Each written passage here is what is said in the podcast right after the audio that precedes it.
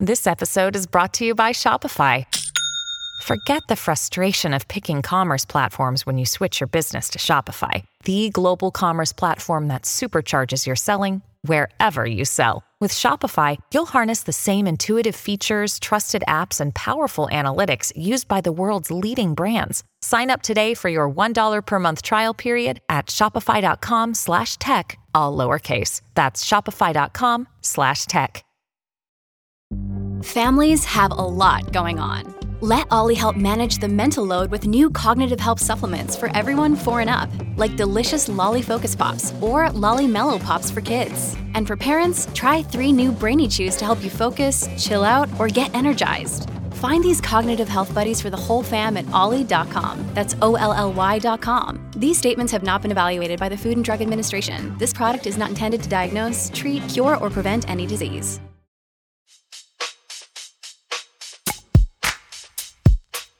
Welcome to Dear Prudence. I'm your Prudence, Jenée Desmond-Harris. Today, we'll be offering advice on how to get over a crush on someone you never actually dated, what to do about a fiance's sneaky candy bar habit, and how to cope when your best friend's secret social media reveals that she's an unapologetic bigot who hates pretty much everyone. Joining me today is Jenna Wortham, a journalist who works as a culture writer for the New York Times Magazine hosts the podcast Still Processing, and is an editor of the visual anthology Black Futures. In addition to all that, they're also a sound healer, Reiki practitioner, herbalist, and community care worker oriented toward justice and liberation. Welcome to the show. Thank you for being here. Thank you for having me. Long-time listener, first time guest. Very excited. I'm so excited to have you on, and I can't wait to ask you before we get started for one piece of unsolicited advice that you just really want to get off your chest? Whoa, what do I want to pop off? Oh my gosh. Okay, okay, okay. What's coming up for me though, because I'm in the desert, is put electrolytes in your water. Like hmm. you're not getting as much hydration as you think you are. Mm-hmm. So just, you know, whatever it is, squeeze a lemon, a little bit of salt, you know, a little packet, I don't know, but put electrolytes in your water. Okay, I really needed to hear that. I don't know why. Like, I knew other people used electrolytes, but it never occurred to me that I should. I think I thought they were for if you worked out really aggressively, but we should all be doing it. That's what I thought too. But now I'm starting to recognize that it's just generally dry and we're just drinking. Well, I don't know. I have a Stanley Cup. I'm out myself as a Stanley Girly Pop, but. Mm-hmm. Even like I'm drinking all this water all day long and I'm not feeling hydrated. And I oh. think this is why. This might really help me. Thank you for this. My pleasure. I'm starting today. I can't wait to be better hydrated. Jay and I will dive into your questions after a short break.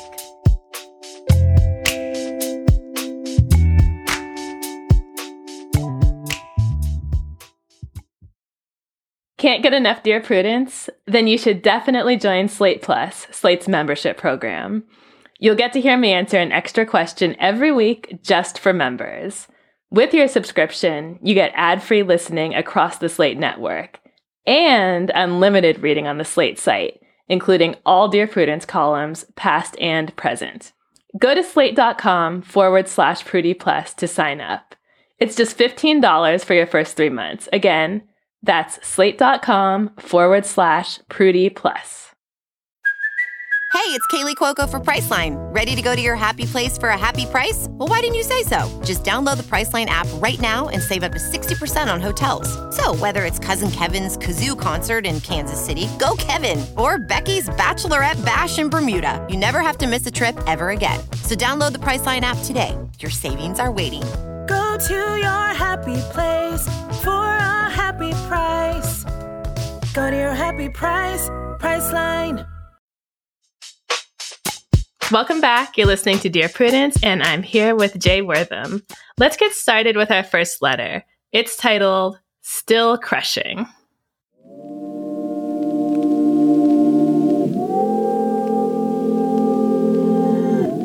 How can I get over someone who I never even dated?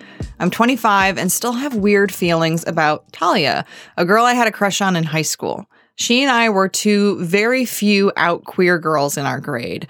I was well liked, but certainly not popular, while Talia was considered one of the coolest people in the class.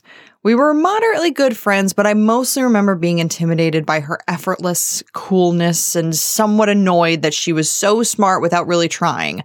At that time, I was bending over backwards to be perfect at school, at home, and in my extracurriculars. I had a major crush on her for pretty much all of high school, but never made a move, mostly because of how cool I thought she was. I did date a different girl briefly, but I honestly didn't like her as much as I liked Talia. After graduation, Talia informed me that she had always kind of liked me.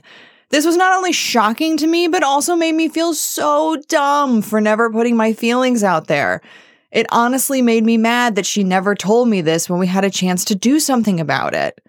I moved away for college and never looked back, and I'm no longer friends with anybody from high school. Talia and I haven't so much as texted for five years or more, although we do follow each other on social media. Now I'm in a wonderful relationship with a fantastic partner. My self esteem is much higher than it was in high school, and my mental health, while not perfect, is so much better. Looking back, I don't think I was actually capable of being in a healthy relationship as a teenager, and I am grateful that I never got into anything messy with Talia.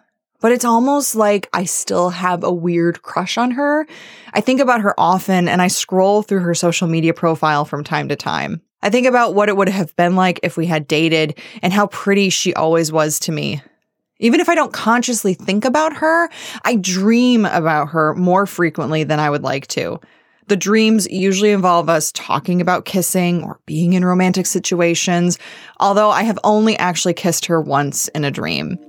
Sometimes I will think I'm over her, only to have a dream about her a few nights later. Do you think someone um, who's kind of draining your energy in this way should be someone who you unfollow on social media? this is such a funny place to start. I mean, my first question was like, what's going on in your relationship? Hmm. Like, what's up? What's tea? You know, like, are things feeling boring? Are you feeling non committal? Like, Mhm. it, it seems really clear to me that this person is having a lot of fun with this fantasy. So I guess my first question is like, what purpose is the fantasy serving? right, right.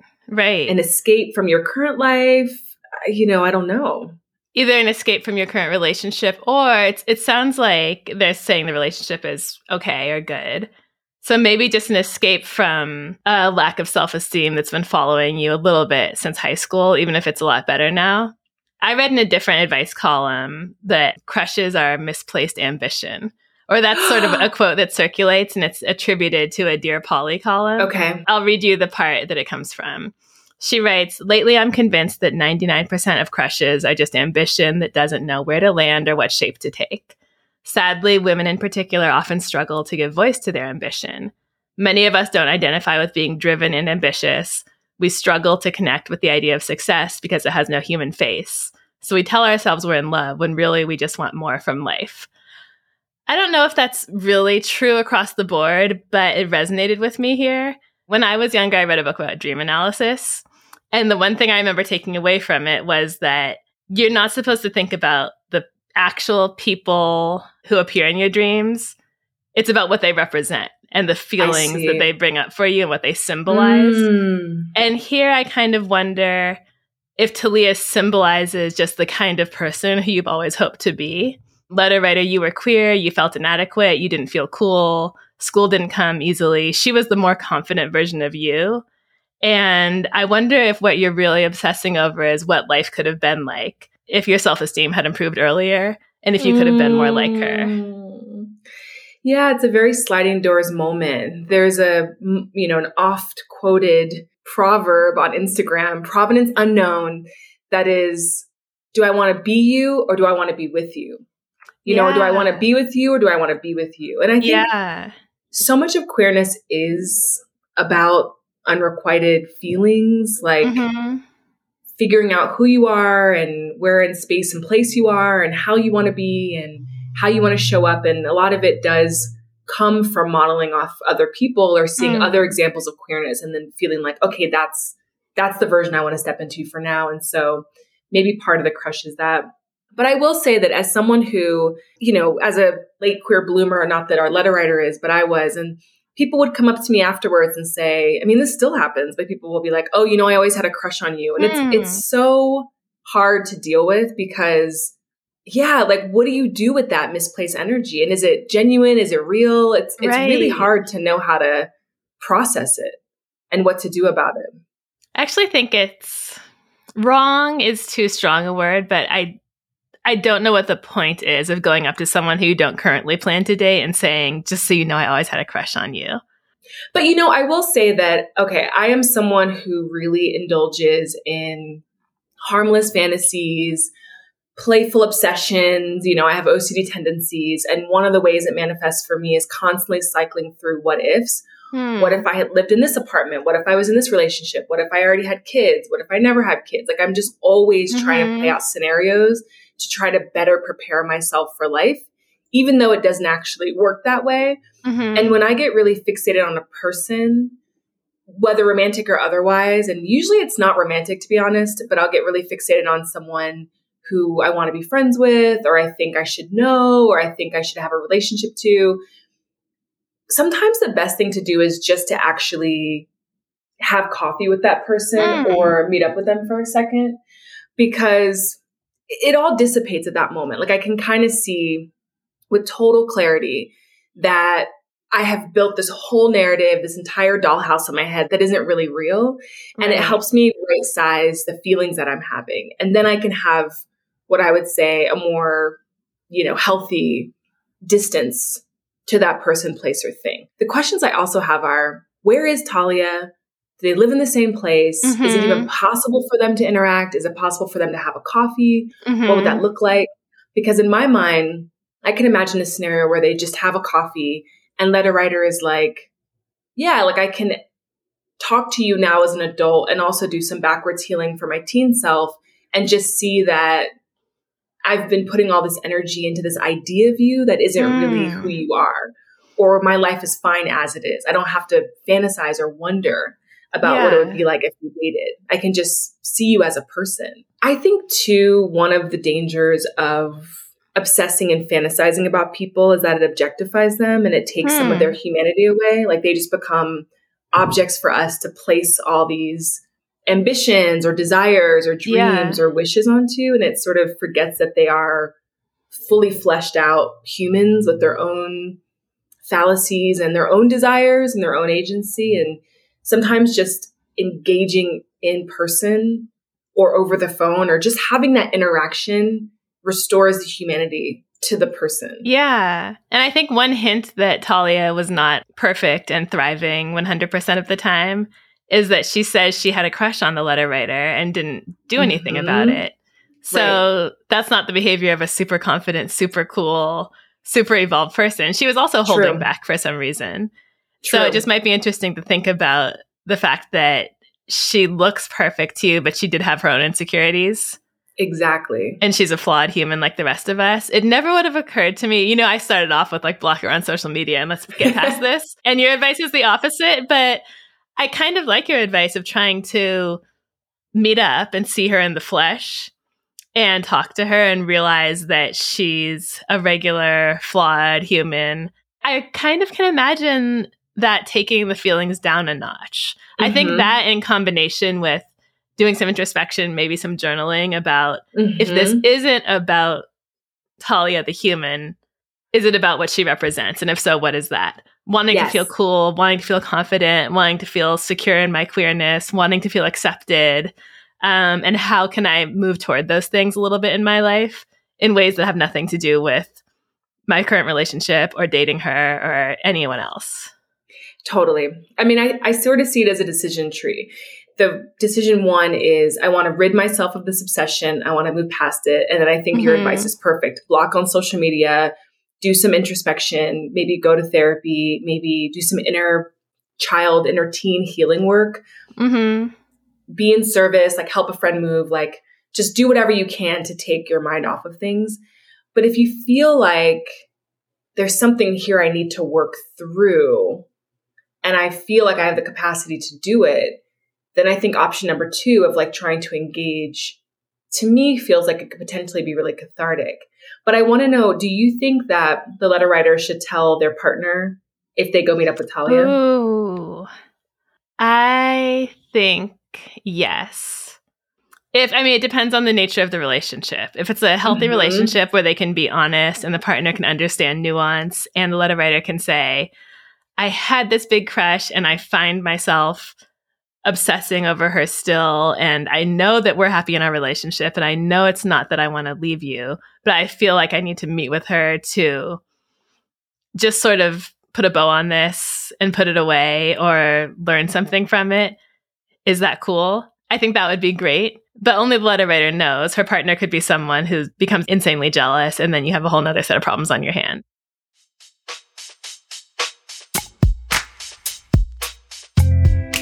You're listening to Dear Prudence, and when we come back, we'll be reading more of your letters. Stay with us.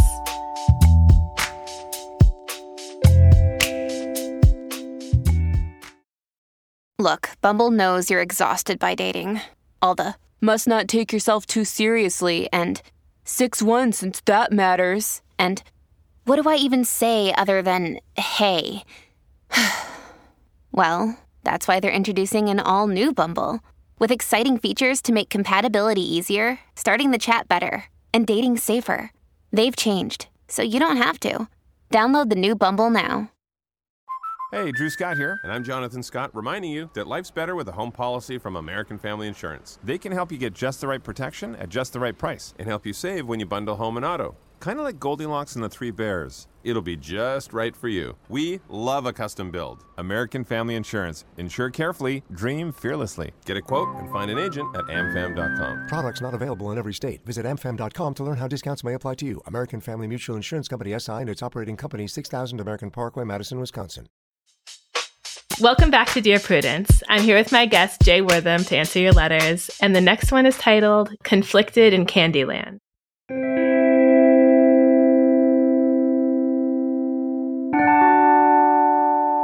Several nights a week, my fiance will sneak away to the garage and eat anywhere from 5 to 10 candy bars in a sitting. He does his best to hide this from me, buying the candy separate from our normal grocery runs and only going to the garage when I'm asleep or otherwise preoccupied. But I still catch it sometimes, and he admitted to doing it three to four nights a week when I asked. This has been ongoing for at least two years. I have no clue how to talk to him about it. The few times I've seen him in the act, I've tried to be casual and set the tone that this is nothing serious or bad. Oh, hey, just taking out the trash. Don't forget to do the dishes when you come back in. He seems ashamed of it, and I don't want to add to that shame or make him feel he can't talk to me. On the other hand, I fear this habit isn't sustainable mentally or physically. It does not seem to make him feel good when he does it. The one time I brought it up, I said I was worried that he felt the need to cover up his behavior, that there was nothing wrong with eating candy, and I wondered why he felt the need to eat in the garage. He said he wasn't sure and chalked it up to I always hid my candy from my siblings as a kid, so now I prefer to eat it in private, before admitting he was maybe a little guilty. I suggested he talk to his therapist about the guilt, and he agreed. That was six months ago, and nothing has changed. If I'm being honest, I don't really want to watch him eat all his candy in the house. I think it would add to the worries I have about this habit. But I love this man and I want him to feel great physically and mentally. Any advice on how to engage without making him feel worse? Or should I just let it be?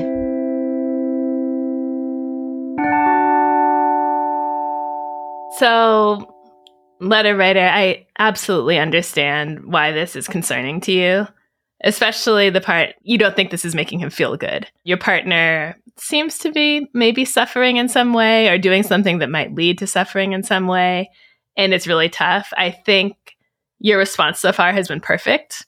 You said, Hey, I've noticed this. Do you know why you're doing it? Maybe talk to your therapist. This is all good and reasonable. But I guess the question is, you didn't get the result you wanted. So now what?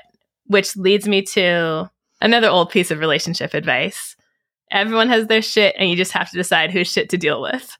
I think putting this in, in a little perspective I mean, I want that on a pillow. I love that. yeah. I don't know where it came from. I don't know if just something a friend told me once. But in a world in which people are cheating, lying, being abusive, being cruel, refusing to pull their weight, um, dealing with addiction, not dealing with addiction, I wonder if we need to be that worried about some secret candy bars. What do you think?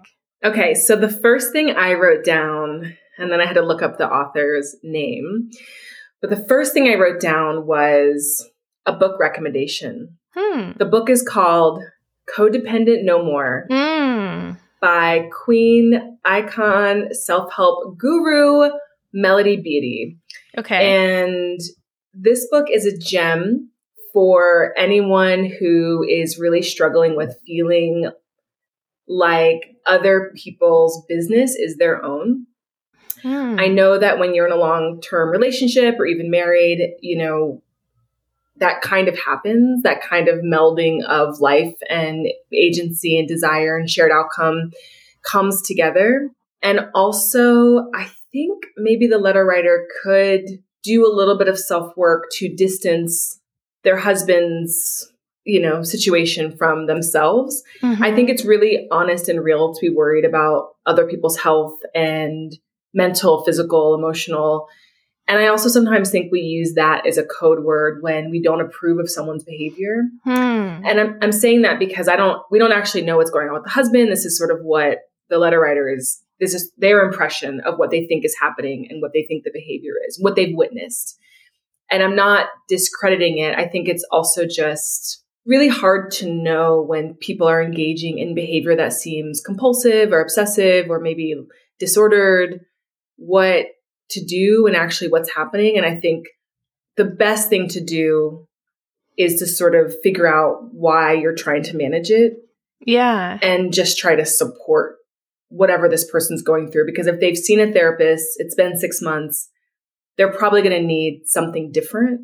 Right. And I, I think a really good strategy could be to sort of try to figure out how to separate the husband's behavior from the letter writers. Yeah. And that book might be a really good place to start. Yeah, so I haven't read the book and I should because I'm sure it would be useful in response to so many of the letters I get. But tell me if this connects to anything in there. I had the thought that the letter writer should step in when the behavior begins to affect her. So Mm. when she's saying we're not spending any time together because you're in the garage for two hours every night when we could be watching Netflix, or you're so sluggish and tired from eating all the sugar that we're not Mhm, able to go out and mhm. do stuff on the weekends, or you've developed diabetes and now we have to pay for this Yeah. expensive medication. yes. I would wait for something that actually affects you in a negative way. And th- at that point, you sort of have more standing to push for a change. But if your stance is that you're just worried about him emotionally, I think being sort of um, antagonized or scrutinized by your partner Yeah. could actually be really emotionally harmful too. I also think that, and I want to use these words really carefully because, again, I want to be really mindful that we don't actually know what's going on with the husband. But I do think food issues and things like sugar dependency or even sugar addiction is really complicated because we live in such a fat phobic world. We live in such a diet centric world. We live in a world and a culture that really organizes itself around shaming people around their habits, around their body shape and their body type, and assuming that it has everything to do with willpower and not the way that food has been engineered to be more compelling and irresistible and that sugar does give some people a lot of really important dopamine. I'm someone who has like ADHD compulsions and sugar really helps me focus. Like it does, it, it works for me in a way that caffeine works for other people. And Mm. so like around three o'clock, I'm just sort of like gummies. Like I just want gummy Mhm. worms. And at that moment, I know that what's happening is my brain is trying to focus and needs a dopamine hit and sugar is the quickest thing. So I Mm. had to figure this all these other tactics and strategies, you know, out and also talking to people who had the same thing. And I think not being met with any shaming or blaming or just like, do you know how bad sugar is for you? And I'm like, yes, my dentist tells me every year how bad sugar is for me and my body and my teeth. I know, trust me. But what actually helped was getting empathy, compassion, and then strategies Mhm. from other people to figure out like what was up with my sugar cravings and my dependency and fixation on sugar. And so Right. I think I just want to remind the letter writer that, like you were saying, it can be really harmful to try to manage these things without getting to the bigger root first. And I do think that once this starts to affect the letter writer in ways that feel undeniable, maybe even bringing in a mediator, like a couples counselor or Mhm. someone who can facilitate and help relay the worry and the concern and also the desire, right? Because I'm also hearing a desire for their partner to be healthy, a desire to spend more time with this person. So to help relay some of those things in healthy ways that aren't about controlling and managing.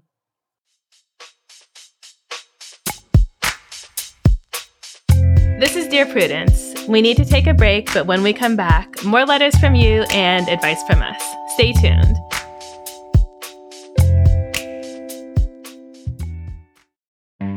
On Death, Sex, and Money, we feature interviews with you, our community of listeners, getting honest about uncomfortable things. I developed an illness where it isn't safe for me to drive. A friend once said to me, Sex is like air. You don't think about it until you're not getting enough. This is a similar sort of thing if you just replace sex with driving. Listen to Death, Sex, and Money wherever you get podcasts.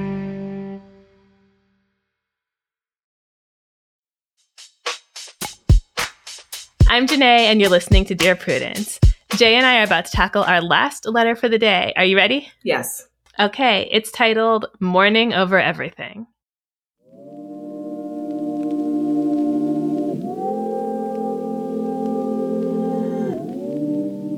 I'm a married gay man. I've recently learned that my dearest friend of 25 plus years, a straight woman, is fervently against everything about me. This is the person of first, the person I first came out to, the first person I called when my dear mother passed away, and more importantly, someone I've confided in for over a quarter century. This was, I thought, a lifelong bestie. A few weeks ago, some friends that I introduced her to found her secret social media account by accident. Secret in the fact that she blocked quite a few people from it, but it clearly used her name. Her account espouses hate on a many times a day basis and is clearly hers anti gay, anti trans, anti Semitic, anti Muslim, anti science, basically anti humanity. It's all there. This isn't some polite discourse of opinions. Her feed is what hate looks like to a lot of my circle these days, and her opinions are actually harmful to my existence on so many levels. Rewinding into her feed, this has been going on for years. And looking further, she even had the gall to post an awful anti gay meme the same night she came to our home for dinner. The weight of it all is a lot. I feel like I've introduced a snake into my friend group, even though absolutely no one blames me, and they've already cut off contact with her. My last contact with her, a couple weeks ago, was seemingly loving and warm, and I now completely doubt her sincerity. My world has been shaken. I feel like I should contact her to make sure she's okay, but my friends, my husband, and my family all think I should just wipe my hands clean of her. Help?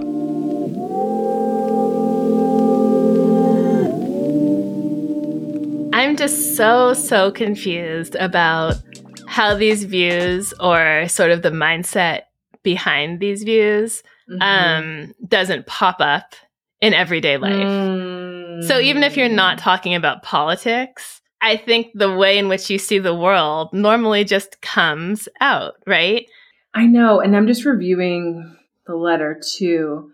Okay, because in the letter it says some friends, some mutual friends found the secret social media account. Mhm.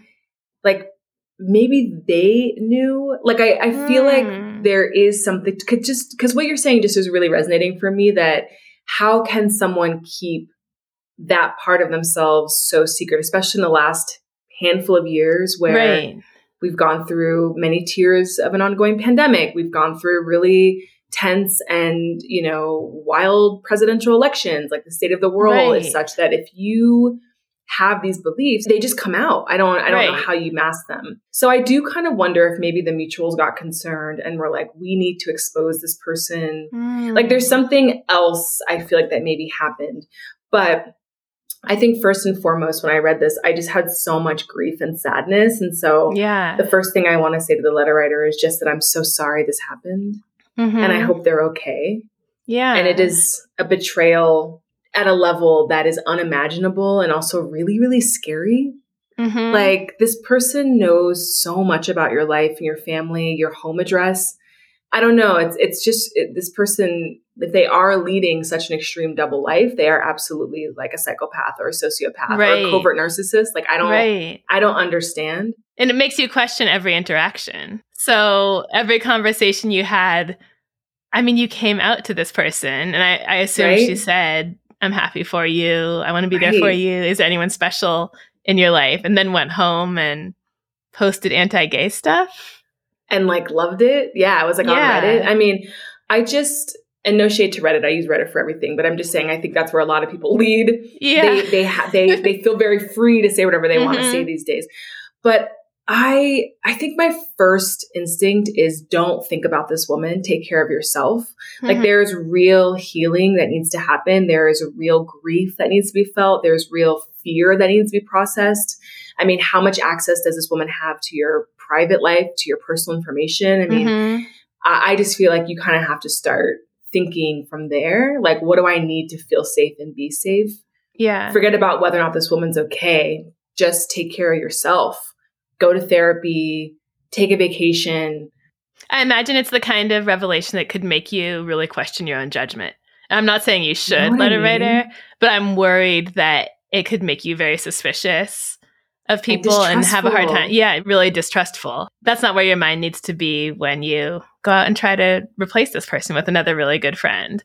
Um, okay, Jenna, I'm just going to make you be the one to say this because I get tired of people telling me that I'm wrong.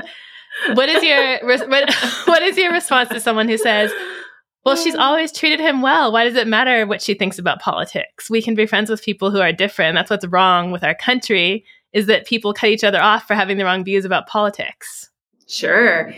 Oh, listen, we could we could be you know friends with people who are different all day long, but the difference here is she is not being different to his face. She is Right. hiding it. And she Right. knows there's something unpalatable about it, at least to this friend, or she's getting off on leading this double life. Right. But she knows she knows that these views would alienate her from this friend, right? right. So I don't know. I mean, I think what we say to people is that our views are a collage of our values. I mean, they do represent what we think and who we are. And I, I'm all for having friendships and learning how to navigate. I don't, I don't believe in disposability politics. I don't believe that we need to throw each other in the trash because we don't see eye to eye on the same thing. I think that civility is often issued for convenience. I don't think people like having uncomfortable encounters. I don't think people know how to be in conflict.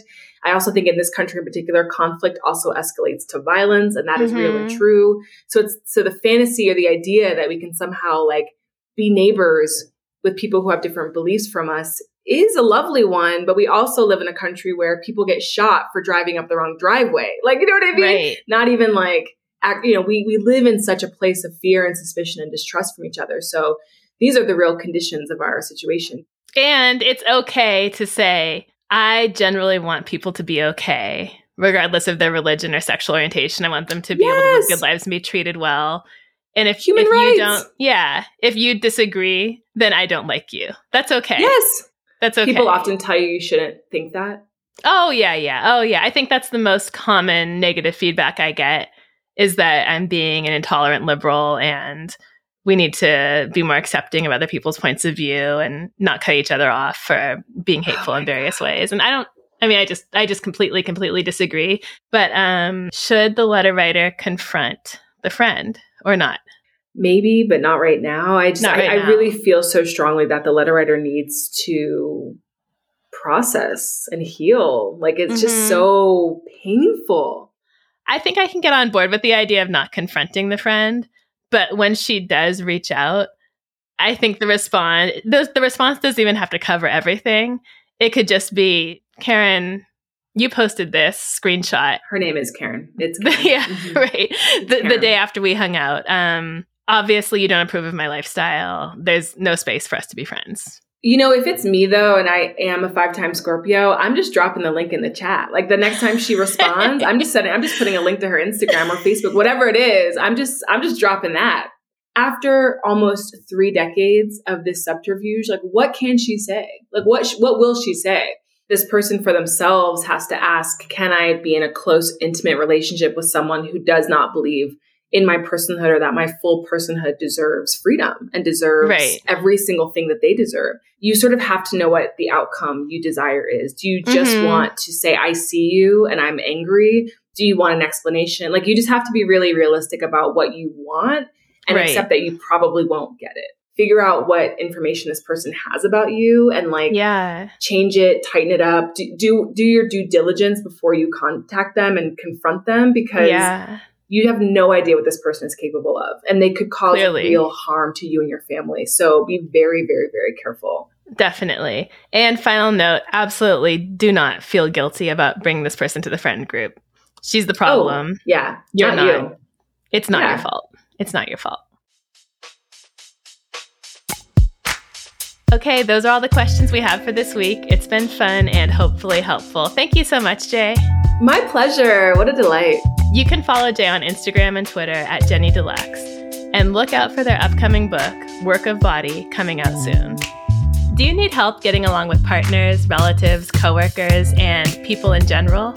Write to me. Go to slate.com forward slash prudie. That's slate.com forward slash P R U D I E. The Dear Prudence column publishes every Thursday. If you'd like to hear your question answered on this podcast, we are looking for letter writers who would be comfortable recording their questions for the show. And don't worry, you can stay anonymous. Dear Prudence is produced by Se'era Spragley Ricks and me, Jenée Desmond-Harris, with a special thanks to Maura Currie. Editorial help from Paola De Verona. Daisy Rosario is senior supervising producer, and Alicia Montgomery is Slate's VP of audio. I'm your Dear Prudence, Jenée Desmond-Harris. Until next time.